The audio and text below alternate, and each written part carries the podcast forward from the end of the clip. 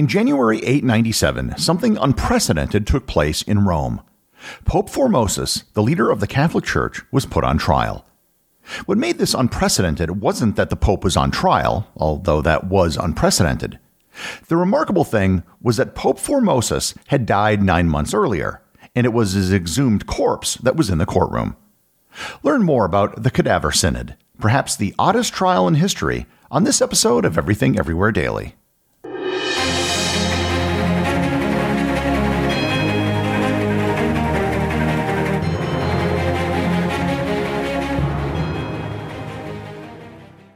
This episode is sponsored by Heaven Hill Bottled and Bond Bourbon.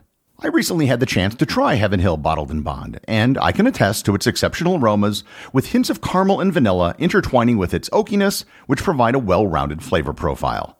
Taking a sip is akin to experiencing a piece of bourbon history firsthand.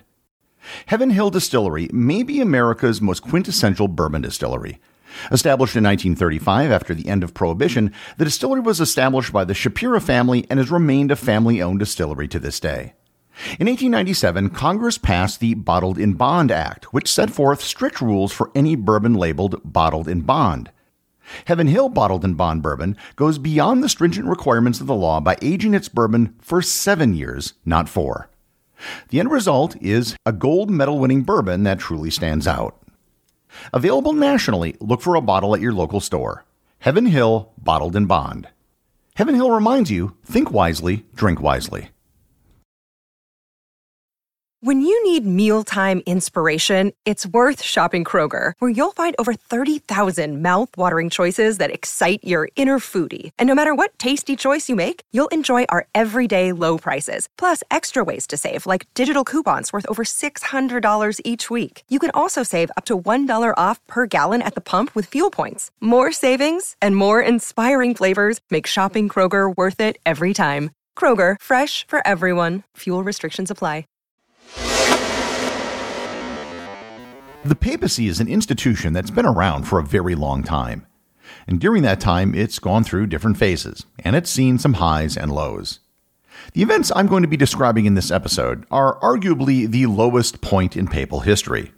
It might even seem like this story is apocryphal, but the events were well documented, and there's no reason to believe that it didn't happen.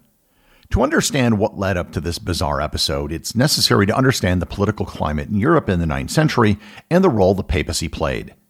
In the year eight hundred, Pope Leo the Third crowned the Frankish king Charlemagne as the Roman Emperor. Today, we would call him the Holy Roman Emperor, but at the time, the term was yet to be invented. He was simply the Roman Emperor, an attempt to revive the position which had existed centuries earlier.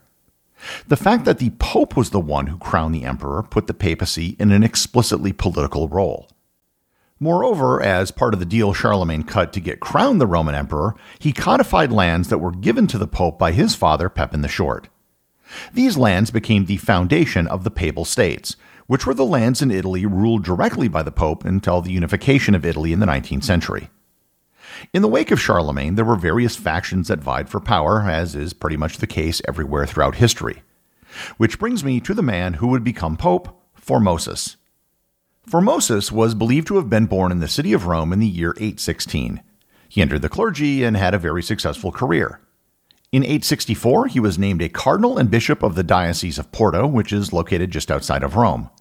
He received several papal appointments, including leading a delegation to Bulgaria, as well as leading several diplomatic missions to France.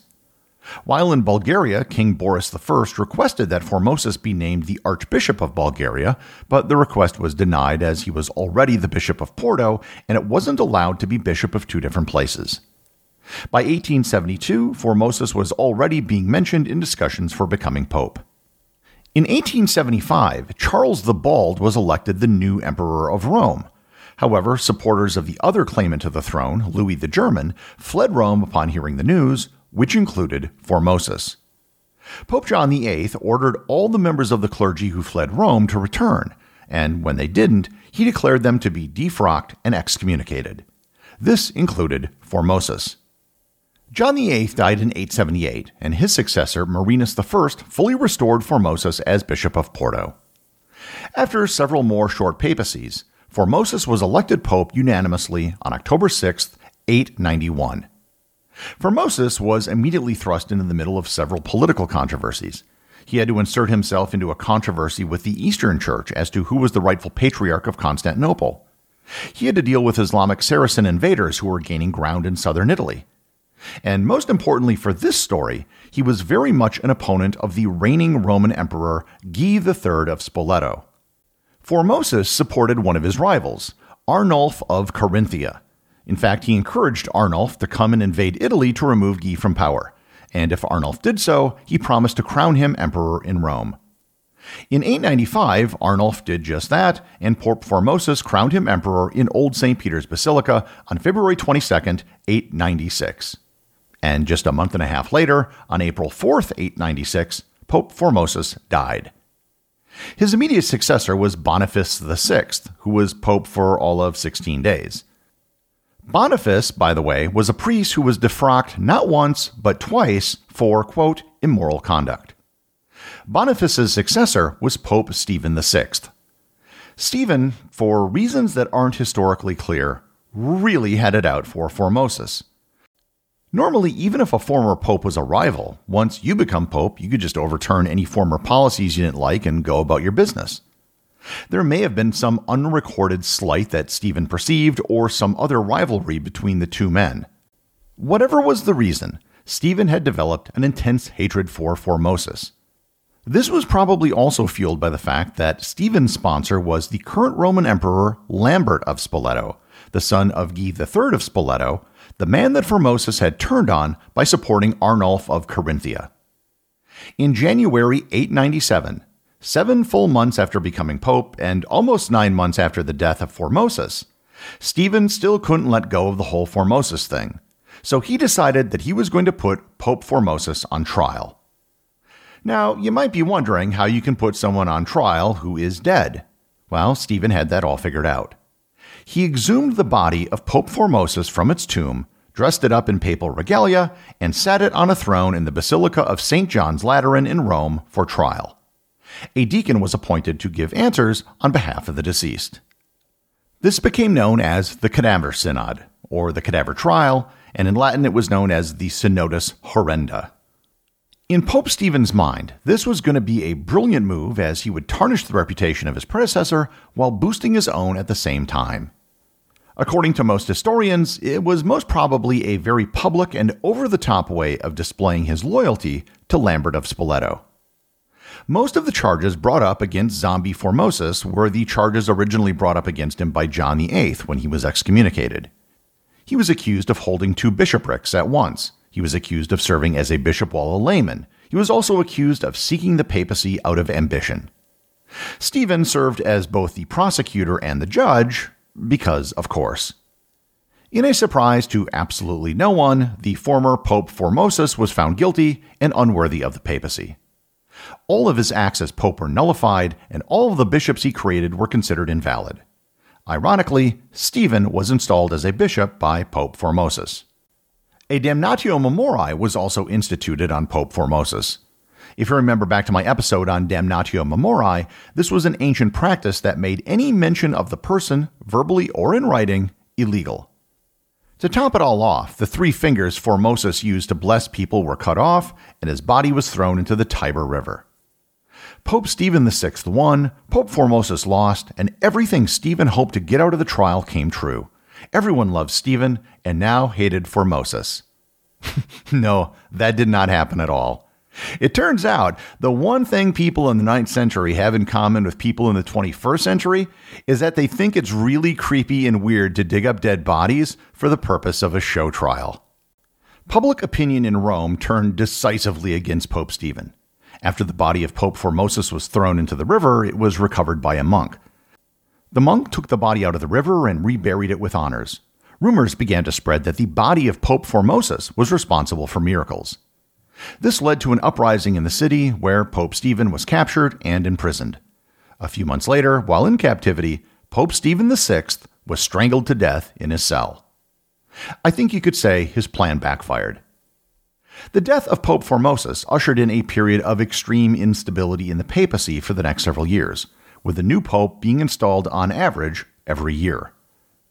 After Stephen was killed, Pope Romanus reigned for ninety-two days, and after that, Pope Theodore the Second reigned for nineteen days. The one thing that Theodore the Second did do during his brief nineteen-day reign was nullify everything Stephen did during the Cadaver trial. He also had the body of Pope Formosus reburied with honor in Saint Peter's Basilica, where he still lies somewhere today. Just a few years later, in nine oh four, a new era of the papacy began with the election of Sergius the Third. This, too, is considered one of the low points of the papacy. This began the era known as the pornocracy. And I kid you not, that is the actual name. You can look it up. Pornocracy comes from the Greek word for rule by harlots or rule by prostitutes. It refers to the sixty-year period when the papacy was extremely corrupt and heavily influenced by one Roman family, the Theophylacti. Pope Sergius the Third reversed the reversal of the Cadaver trial made by Theodore the Second, including the ordination of all the bishops and priests made by Formosus, which caused enormous confusion, causing many priests and bishops to have to get reordained. Not surprisingly, Sergius had taken part in the trial and was a supporter of Pope Stephen. Later, Sergius's reversal of the reversal was itself reversed, and Pope Formosus was formally restored. Needless to say, the Cadaver trial is considered a low point of the papacy, and it's really the only thing that Stephen the Sixth is known for. It ushered in a period of instability and paved the way for the pornocracy of the early tenth century. Most of all, it was just bizarre. The entire incident backfired on Pope Stephen the Sixth, who in his last moments must have realized that the entire trial was a grave mistake.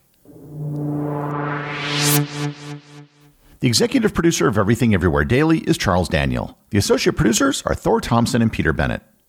Today's review comes from listener Dean Landkammer over on Apple Podcasts in the United States. He writes, "Hi, my name is Dean. I live in Minnesota. I listen to two episodes a day before school starts. I love this podcast. Thanks for making my day better. I would love a shout out, please." Thanks, Dean. Here is your formal shout out. I think it's great that you can listen to two episodes before going to school. That's almost like going to school before you go to school. That's double school. And feel free to put listening to this podcast on any future resumes, as amongst the right people, it will carry a lot of weight. Remember, if you leave a review or send me a boostagram, you too can have it right on the show.